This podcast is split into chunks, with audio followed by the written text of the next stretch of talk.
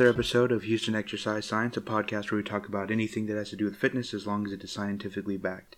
As promised, I did say I was going to put out an episode uh, once a week and try to stick to that schedule. So this is another week, so we're going to have another episode and we're going to move right along. Thank you guys for listening and, you know, uh, tuning in every time, getting more information like that. So, let's get right into the info. I always do that. Don't like to give you guys suspense. Today, we're going to be talking about injuries because we're talking about exercising, how to exercise, what's going on in your body. But what happens if you get hurt during exercises? So, this is where I'm going to cover, I'm going to actually cover a lot. I decided to give you guys more deep dived information instead of surface level information because um, I think it serves my listeners a lot more to get tons of information. Plus, you guys can pause it and digest the information or take notes or whatever you want to do. So I figured let's just get detailed, get you guys lots of information, and that way, you know, you get the most out of this podcast. So we're going to be talking about stuff like strains, sprains, contusions, um, repetitive movements that will cause injuries as well. Uh, so like tendonitis and things like that. So we're going to be talking about things like that, and um, you know, go into what each one is definition wise, what the symptoms, general symptoms are for each one. So that way, if um, you're wondering what you did to yourself, or you want to be more aware of what uh, what you're supposed to be looking for, we're going to go through symptoms like that and uh, for for some of these. So let's let's talk about first of all the two most popular uh, ones or the most common ones, which is strains and sprains. So there's a difference between the two actually. The when it comes to a strain, we're talking about an injury to a muscle or tendon. Okay, that's what a strain is. A sprain with a P would be an injury to a ligament or uh, connective connective tissue to a bone, so ligaments. Um, both injuries occur in um, they they occur in response to unaccustomed stress on the tissue um, or resp- response to repeated low level stress over a long period of time uh, because of like uh, repetitive motions. Uh, so that's what you're going to be looking at and uh, and everything like that.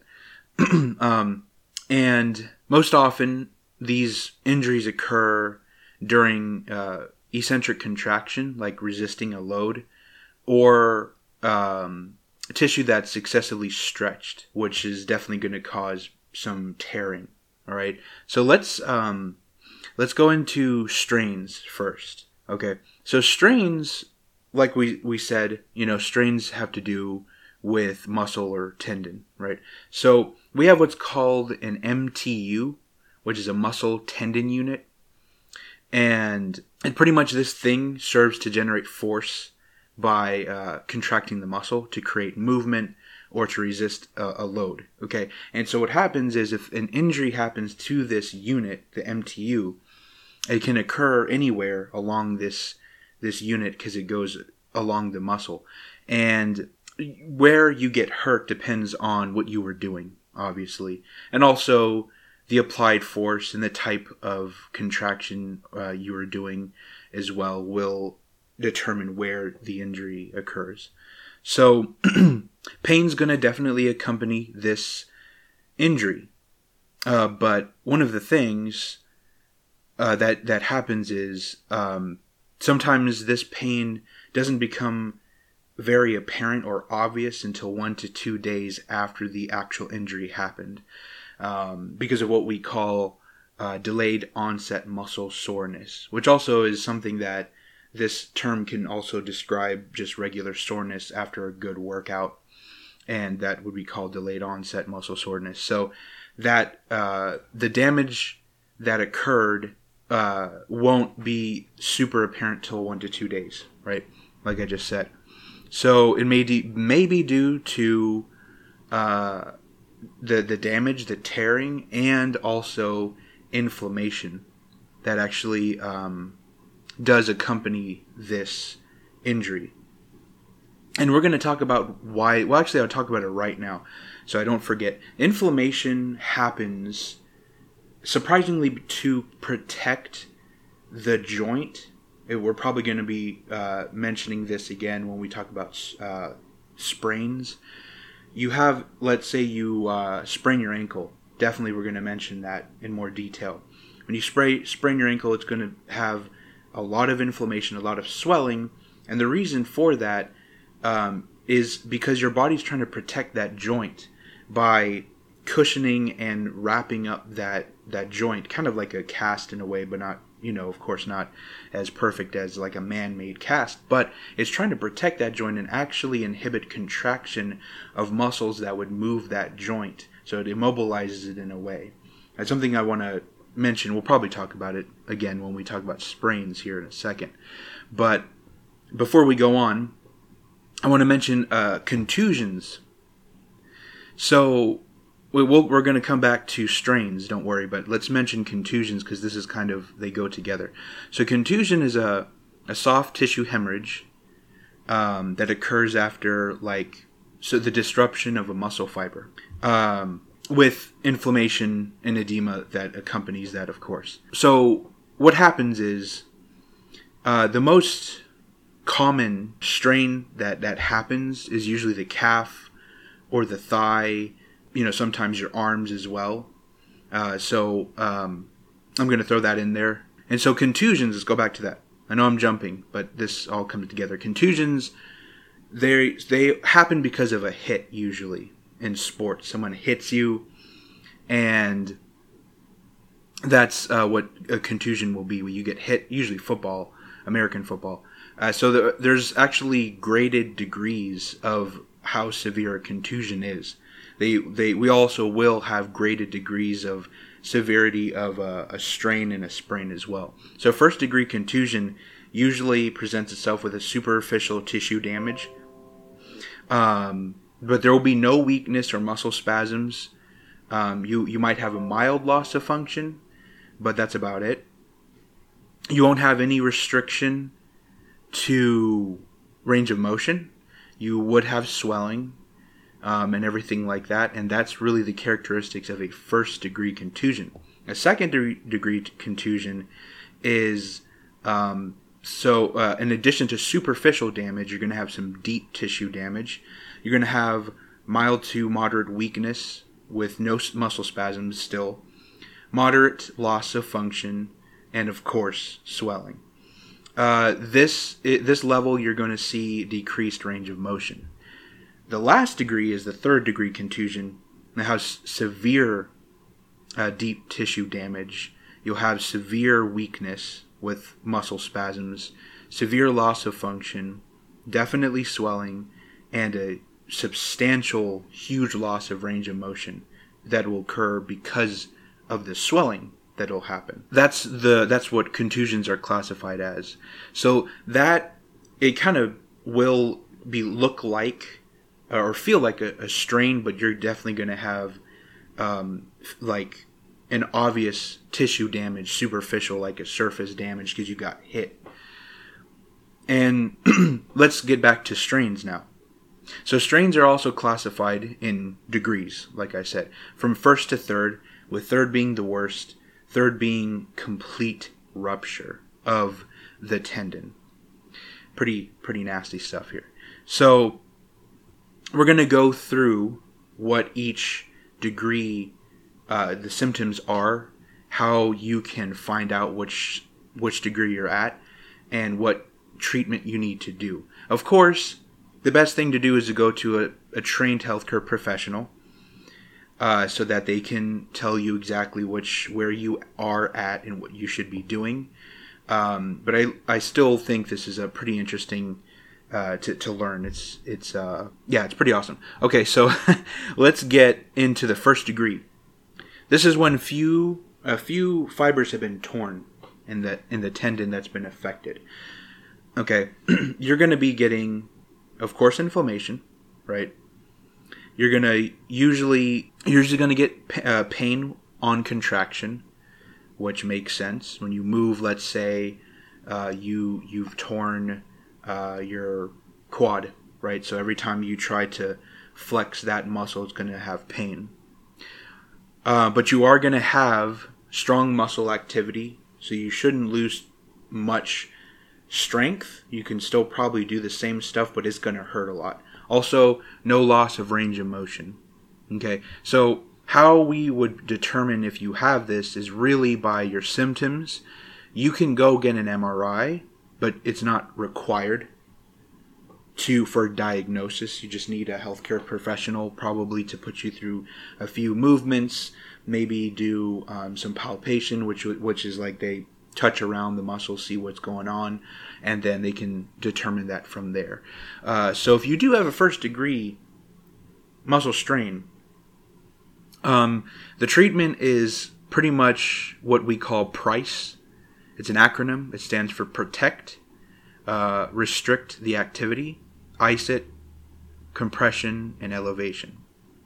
So that's the main thing that we're going to be telling you guys to do, uh, followed by some exercises and uh, some exercises for strength and range of motion, all right, to keep that the strength there so you don't go under much muscle atrophy, which is when you lose muscle mass and, and you're losing muscle because it's inactive for so long. Now, depending on your recovery time, sometimes you don't lose any strength at all or range of motion. I do still suggest that you do uh, some sort of strengthening um, while as tolerated.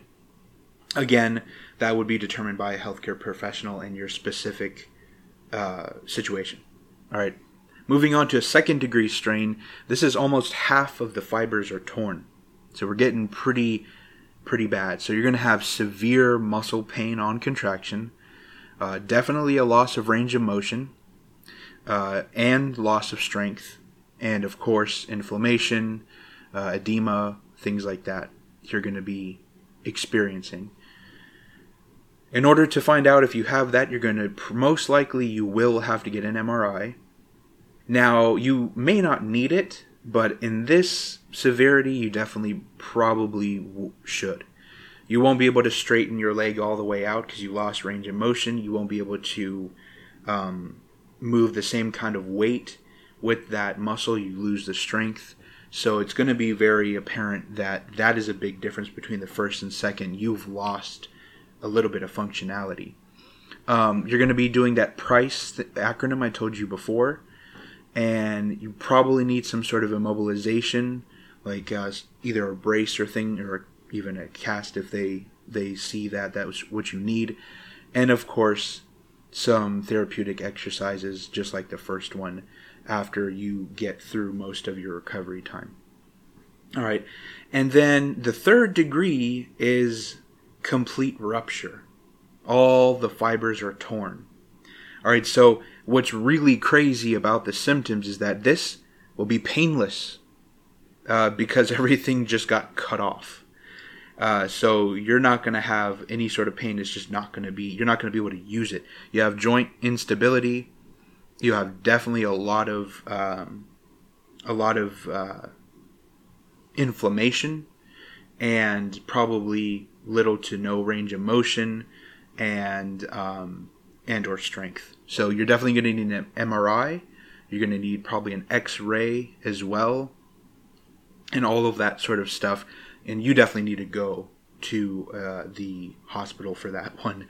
Um, you're going to need the same thing: price, complete immobilization, and sometimes surgical repair you might need. So you might see this like rotator cuff stuff as well. But definitely, definitely the rotator cuff will be a common one.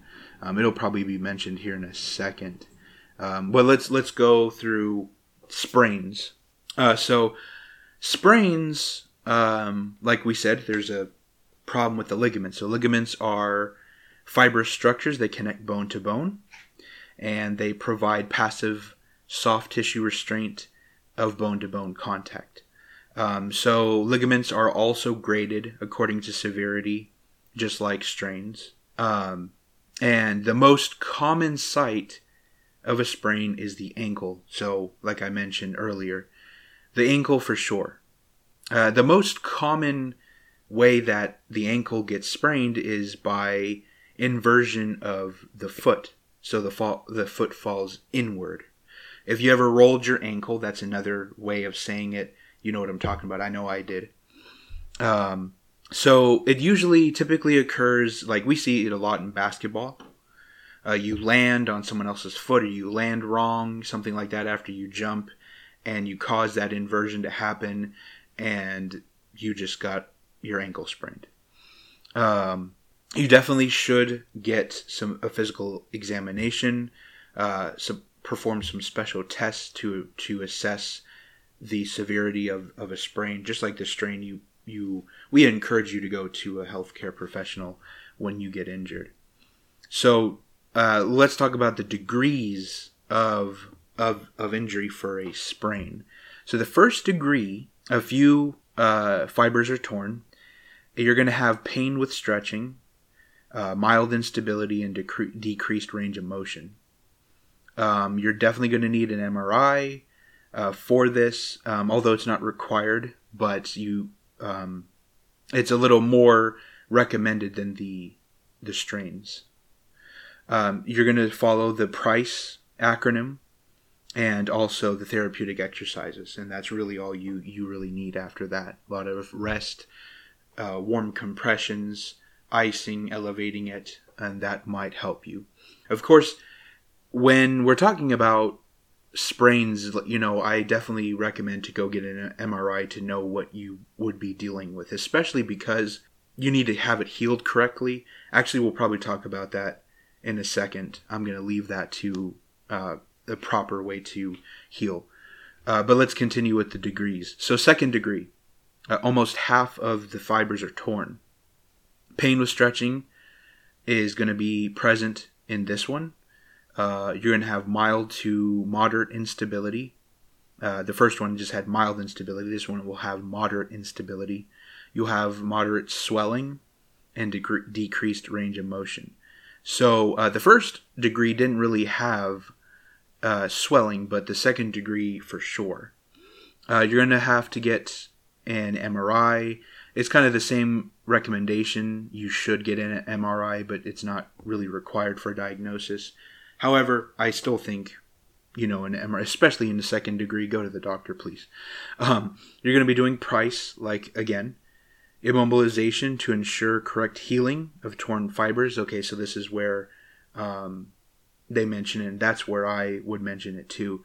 Uh, because you definitely should have some sort of bracing, some sort of cast in order to uh, have these fibers heal in in the right way, so that you're not prone to probably another injury, um, and also that you you know it's it's uh, doesn't feel wrong forever.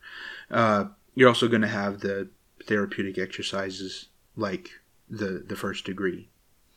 Third degree, this is the big one. Total rupture of the ligaments. That's uh, that's a bad one.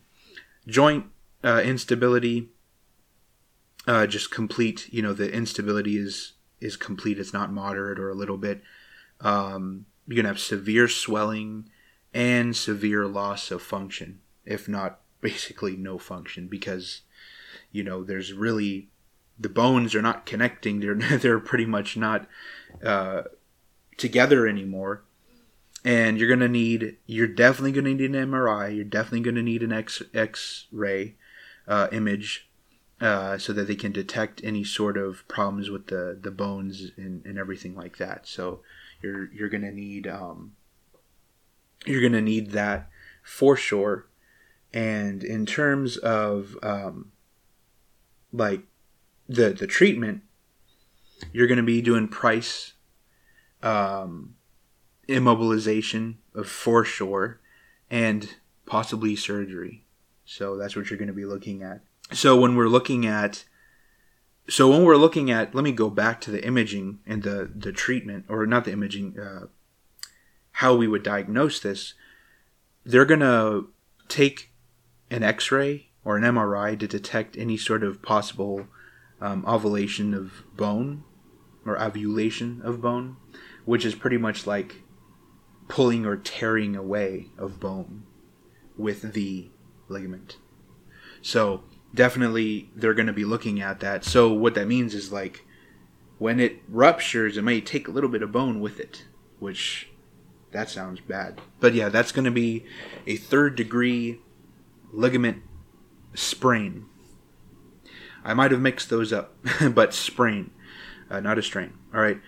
So um, we have a process of tissue healing for both a for an injury in general for a sprain and strain. Okay, so we're gonna have you know all types of of these the tissue progressing through healing um, will vary depending on the uh, the severity. So the rate and length of the whole entire healing process will depend on that. Uh, the degree of tissue damage, uh, and also recovery time if you had to get surgery as well. So the initial phase, uh, the basically we call this is the inflammatory phase, is about two to three days or longer, depending, right? Uh, and occurs in response to that damage. It is uh, it is caused chemically. Your body will create this by histamine, and uh, so what's go- the reason why it does this is because it increases blood flow and capillary permeability, right? And this will cause an edema, which is an accumulation of fluid uh, surrounding uh, in surrounding tissues.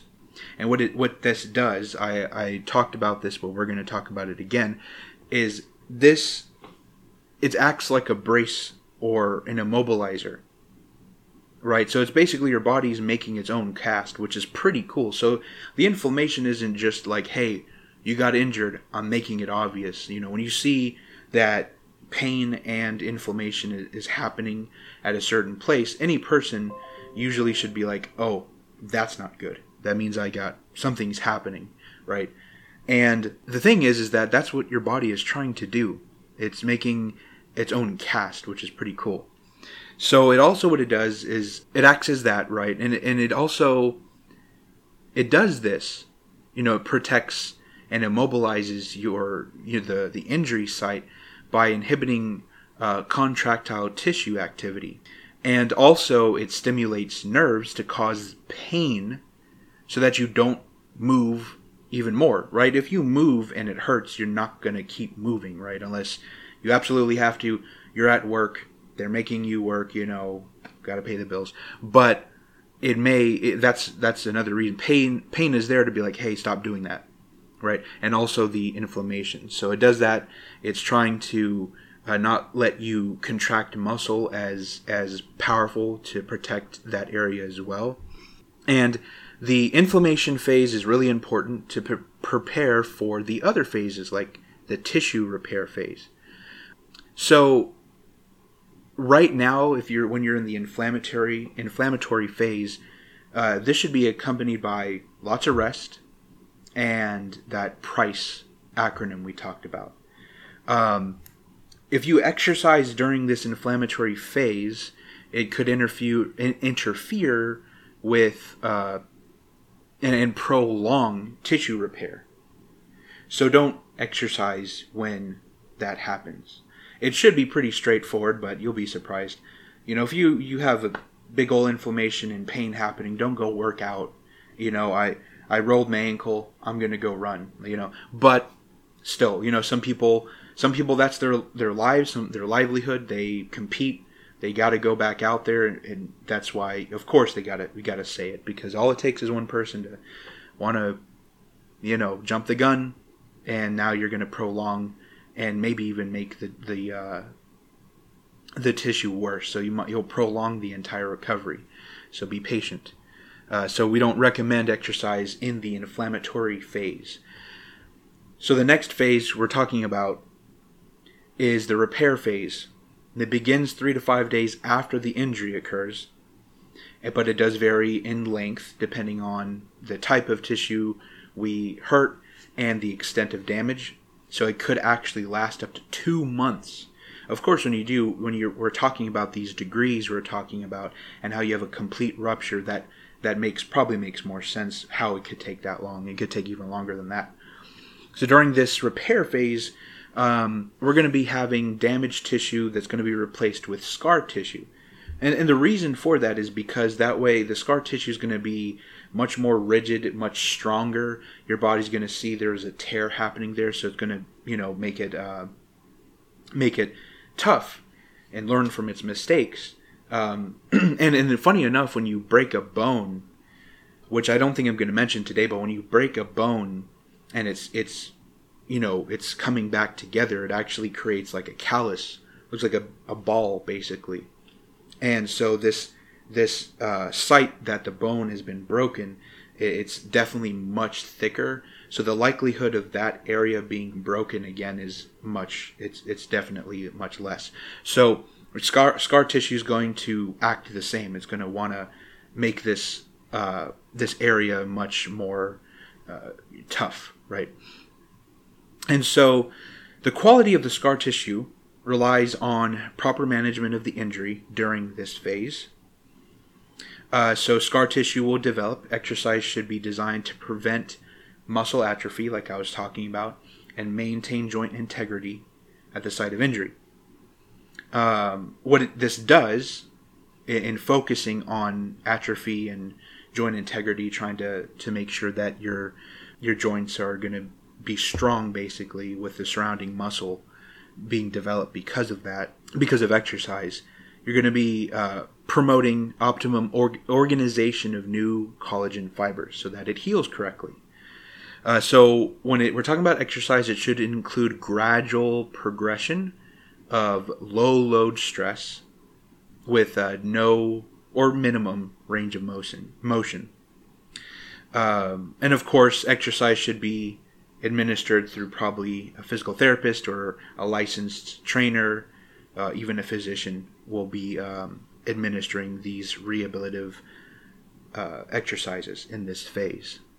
So it's a pretty interesting phase that happens in, in everything. And even the scar tissue, since it's so tough, you may experience stiffness in that area because it's not going to have as much give as the original fibers. Pretty pretty interesting. And you so if if you've heard of somebody feeling you know stiff there after recovery, that might happen. Of course, if you do rehab, they may be able to work on that so you don't have that problem uh, because you're going to be eventually working on range of motion. So the next one is the final phase, which is remodeling. So it's going to be characterized by uh, repair of a of weakened tissue. Um, and so you're going to be exercising during this phase, and you're going to be promoting hypertrophy, which is uh, putting on muscle, and uh, also strength training for the newly repaired tissue, so they can get, get accustomed to everything. Um, the new tissue, I mean. So tissue tissue remodeling can take up to two to four months. Um, and exercising should be progressive and gradually working up towards your normal activity um, range that you are doing, uh, or what intensity you're doing. So, early stage progressive loading of this of, on the tissue is really important for collagen and fiber alignment and um, also muscle fiber hypertrophy. Um, and then later stages, you should transition to the activity specific exercising, exercising and prepare to return to the activity you're doing. So you're going to be going back to playing basketball. Let's say if that was the cause, and that's what you're going to be doing, uh, is you know doing after the recovery you know? So we're talking about sports especially but you know if you're gonna if you were lifting let's say um, because of the uh, the strain you're gonna you know slowly get back to that uh, activity whatever it was. Now you can take medication. For sure you could. Of course you can go over the counter or you can go prescription. Of course you should make sure that you're taking this medication correctly. If you're going to go over the counter, read the labels, do that. Um, sometimes you may have to uh, go to a qualified healthcare professional like a, a medical doctor, a physical therapist, a, nurse practitioner, um, stuff like that. You know, if, if you're going to be looking at taking medicine for the pain we're talking about. So you can get NSAIDs, which are for the pain. So you're looking at um, ibuprofen, things like Motrin, Advil, uh, Aleve, and things like that. So you're going to be um, helping. That'll help with the uh, inflammation. It'll help with the pain. Uh, I recommend to people that if you can't sleep because the pain just is so uncomfortable, that you uh, you could take uh, some some medicine to help you out, but don't be reliant on the medicine. Uh, the pain does help tell you what you should or shouldn't be doing. If you don't feel pain at all because you're drugged up, and you go out there and go play basketball on a second degree sprain, but you can't feel it, you might just turn that into a third degree just because you can't feel it, and your body is trying to help you out, but you know you're you're blocking the the signals, you know, the the red flags. You could get prescription medication uh, for it instead. You know, you're looking at codeine and Vicodin and the you know the hard stuff. Um, you could go that route. Of course, you're going to need prescription for that uh, sort of thing, and you're going to probably need someone to assess the pain and whether you really do need that because these are very addictive. Some of these are and you don't want to go down that route because that will suck. Uh, so, anyways, with with me saying all of these things, you may uh, hopefully you're not scared to work out anymore, but you you still can. Okay, um, don't be afraid to to still go out there and and everything because, um, you know, these all sound very, very uh, scary, but you know, there's there's actually a way to reduce the risk of having strain and sprains. In fact, let me just tell you what you can do. Uh, you know, a pretty general recommendation. So, I recommend to warm up. Give a good five minute, maybe even seven minute warm up uh, prior to uh, a vigorous exercise. You know, so if you're going to do something that's pretty intense and you're a little worried because of me, sorry, um, you eh, listen. Warm up for five minutes. Use something like uh, you know, a treadmill, uh, elliptical. Let's say you go for a walk, go for a, a jog, uh, do something like that. Something that uses a lot of large muscle groups to do a very good general warm up of all your muscles, uh, or or at least the large ones like that. Uh, so I would say do a good warm up. Uh, then afterwards, do a stretch of the the tight muscles after the warm up. you should hold each stretch for 15 to 30 seconds. We did talk about flexibility last time, but I'm still going to give you it all here. So uh, that's something you can do. Uh, we talked about static stretching. Some people may say that static stretching may decrease performance in your power and strength events. Uh, so if you're c- competing, um, then dynamic stretching, uh, you can still do dynamic stretching prior to like a competition or event. That's for my power lifters out there, my strongmen out there. Um, if you're you're one of those guys or gals, um, you can do that instead. If you have heard from your trainers that static stretching isn't good, um, you know that's that's correct. It, it may not be, but dynamic stretching is something you can do uh, that you can perform before the competition when you know when you're warming up. Also, a good thing to do is balance your regular sports and physical activities with some resistance exercises to help strengthen the, the tendons and the, the ligaments and even the bone. They'll all respond to that resistance to try to build up and get stronger. Um, and also, what happens is if you're fatigued, pretty pretty fatigued, but you're increasing the, the volume of training, um, you may actually increase the risk of injury. So make sure you're not if you're fatigued, but and everything and you're still going to try to go for more and more and more but you're still you, but you're tired you may get um, injured. For example you're doing like bicep curls right? And you're doing bicep curls and you get to those last reps and your form is starting to get pretty sketchy um, and you're starting to pull with your back. You can kind of see how that would increase your likelihood of injury. Now imagine you do that but then you just go up in weight. Like, okay, I curled 40 pounds. Now I'm going to curl 60 pounds. I wouldn't recommend that because uh, now you're co- consistently increasing that risk of injury because you're just you're continuing to go up.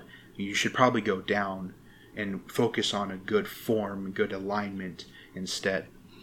um, for that sort of stuff. All right, I'm going pretty long here, but I'm going to continue, guys. I mean, I'm I'm telling you, I'm giving you guys the the beans here. All right, I'm giving you guys all the information I can. If I go too long, then I'll, I'll stop and we can make a part two. But let's just continue on. Okay, because we're going to be talking about overuse injuries. Remember, I talked about we're going to be talking about uh, tendonitis. Okay, so we're going to be talking about that now. So, acute injuries are injuries that occur in a single traumatic event, like a sprain or a strain, or joint dislocation, or a bone fracture. Um, but overuse injuries are a result of like repetitive little micro traumas that occur over a long period of time. Uh, so we're going to be talking about things like uh, tendinopathy and uh, even plantar fasciitis. That's a big one. I was going to talk about lower back pain, but that's a whole big monster.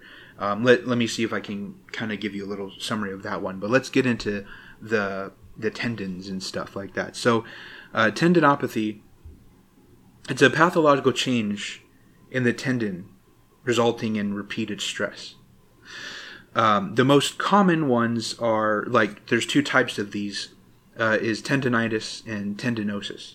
So tendinitis is infl- in inflammation of the tendons, and tendinosis is with um, what what happens is tendinosis described as like a significant uh, degenerative changes uh, in the tendon absent of inflammatory responses. Tendinosis is the, is the most common of the two uh, because most people seek help after inflammation has is gone, but the problem is still there. Uh, so common sites is the rotator cuff, uh, the wrist, wrist flexors and extensors, and the even the Achilles tendon. So the rotator cuff. That's that's where we mentioned this. I remember, um, but that's that's what you're going to be seeing is tendinosis because people are like, "Oh, I'm fine because now the inflammation is gone, so I should be good to go." Well, maybe another, and you know, acute, really mild injuries, yes, but when the the problem is still there, uh, then people start to seek help. So that's just people um, including myself back in the day in my football times. Uh, so so pretty much these uh, problems with the tendons often result from overload injuries. It also has to do with the MTU that we talked about when we talked about strains. Um, so this overload usually occurs with uh, like a, an increase in activity or load.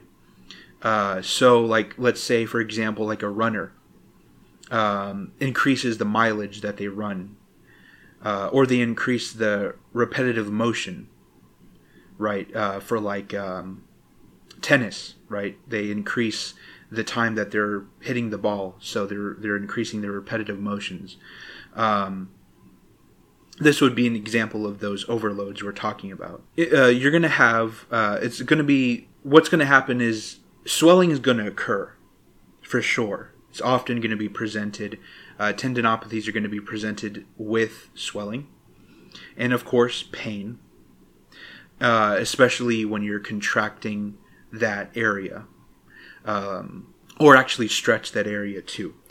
Um, so you're going to be assessing things, you know, if you're going to be looking at this as a health professional, you're going to be looking at evaluating strength, um, palpating the muscle uh, or the uh, of the tendon that's involved with this um, with this injury. That's really what you're going to be looking at. So um, uh, so anyways, we're going to be that's what you're going to be looking at if you're a health professional and uh, assessing people. Um, now, until the pain has subsided, people should reduce the activity of that affected muscle to decrease that re- repetitive motion of the tendon. All right. Uh, most people improve a lot with treatment that includes price, that acronym. Stretching also helps, and even using those uh, pain medicines w- will help as well.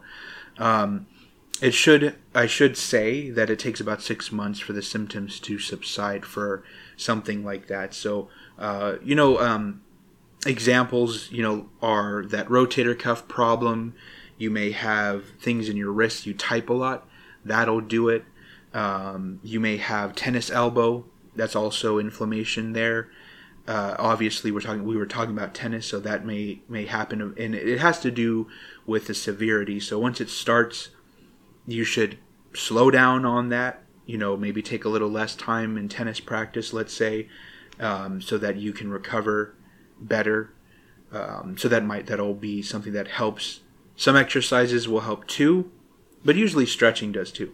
But once the symptoms have decreased, you can strengthen the affected area. So there's a lot of scientific evidence that supports the the use of eccentric exercises as a good way to strengthen the MTU uh, across the affected joint. All right, so that's uh, something we can look at here. Now, let's see. Should I talk about plantar fasciitis now? Let's talk about plantar fasciitis. Okay, I got. Ooh, yeah. Let's do that then.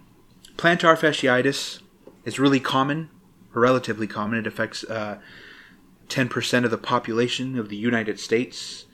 Uh, sorry, my Australia folks. I only have data for the US and Canada. Sorry. Um, but it's probably around there, most likely. But uh, regardless, this is probably pretty common for most people. It occurs uh, with repeated trauma to the plantar fascia. This is a common injury in athletes that are running or a lot of walking. Um, that'll that'll happen. Oh, I'm even not even telling you guys where this is. The uh, the plantar fascia is like the bottom of the foot. It's like the just the bottom, the whole thing. That uh, there's a, a, fascia like a sheet of tissue that runs there, and it'll um, it'll irritate the the bones and, and everything under there with repeated use. So you're going to be looking at cl- uh, classic symptoms would be um, pain for uh, the first weight bearing steps in the morning, um, and probably the first few minutes of running. And barefoot walking may exacerbate the pain, make it worse. Usually, the pain subsides with um, activity um, and also prolonged rest. So at first it's going to hurt, but then after a few uh, more walking, it'll subside. But the the problem is still going to be there. Um, things that are going to not help and make people predisposed of plantar fascia is or fasciitis is um, things like flat foot won't help or high arch the opposite that's going to give make you predisposed of this injury so for those that have it, I'm sorry. Um, so you're going to be looking at people are like a health professional is going to be palpating the plantar fascia. Uh, they're going to be looking at the gastrocnemius, which is has to do with your calf muscles, and see about um, you know those as well. You know, palpating those as well. Um, so at the acute stage of of plantar fasciitis, uh, the best thing to do is to control the pain and minimize exercise or make it a little bit more minimal. Um, of course, pain management will be accomplished with the ice, massage, um, even a little bit of um, of heat as well for some. Uh, minimize the excess stress on the fascia, so avoid barefoot walking. NSAIDs would help as well. Um, but there is a lack of a lot of evidence, scientific evidence, that supports the use of NSAIDs um, as a way to help. Uh, but for some people, it does work. For some, it doesn't help the pain at all. So it really depends on the person there. Um, it's really important to introduce stretching at the plantar fascia, uh, as well as plantar uh, flexors and toe flexors. So you're pointing upwards uh, and downwards. You're doing stretches like that. Make sure to do those um, for that. You can do strengthening exercises uh, and everything. There's, I mean, it's really hard. Reason why I'm kind of stumbling here is because I don't think I can de- I can describe these really successfully. You'd have to get pictures of how to do these exercises and stretches. So I'll let you guys look Google it because you know, unless I start a YouTube channel, which I might, then I can actually show you guys what sort of exercises you should be doing in order to help with plantar uh, fasciitis.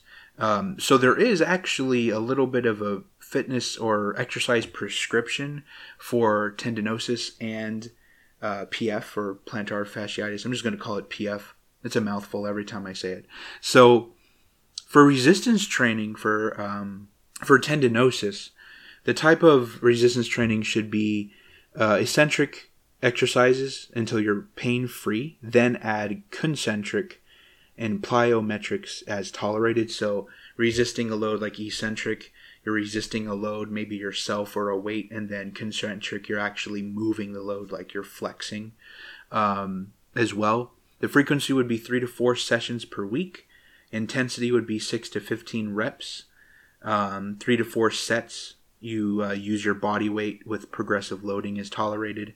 Um, you know, so like I said, you might be using your body weight. Most likely, that's what you'll be using. Uh, time, uh, how long you should be doing these exercises until you complete three to four sets. Um, so, however long it takes for you to, to do those um, as well, or until the pain level reaches that threshold that you can't tolerate. That's a big one, too. You don't want to get to that threshold where it, it hurts, but you continue, because then you might just be hurting it even more, like we are mentioning. Flexibility and stretching for tendinosis. Um, you should be doing passive stretching every day, uh, three reps of it. Hold it for every 30 seconds. Um, gradual force to provide strength, uh, gentle stretch can be applied over time as well. A little special note concentric exercises should be avoided early in the healing process um, until uh, until you're pain free. So you know, monitor that pain. For plantar fasciitis, PF, right? We don't have any exercises that you should be uh, doing yet. You know, we're going to be talking about flexibility and stretching more.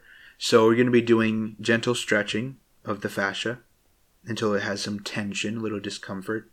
Uh, stretching that great toe, greater toe, and everything like that, and the heel.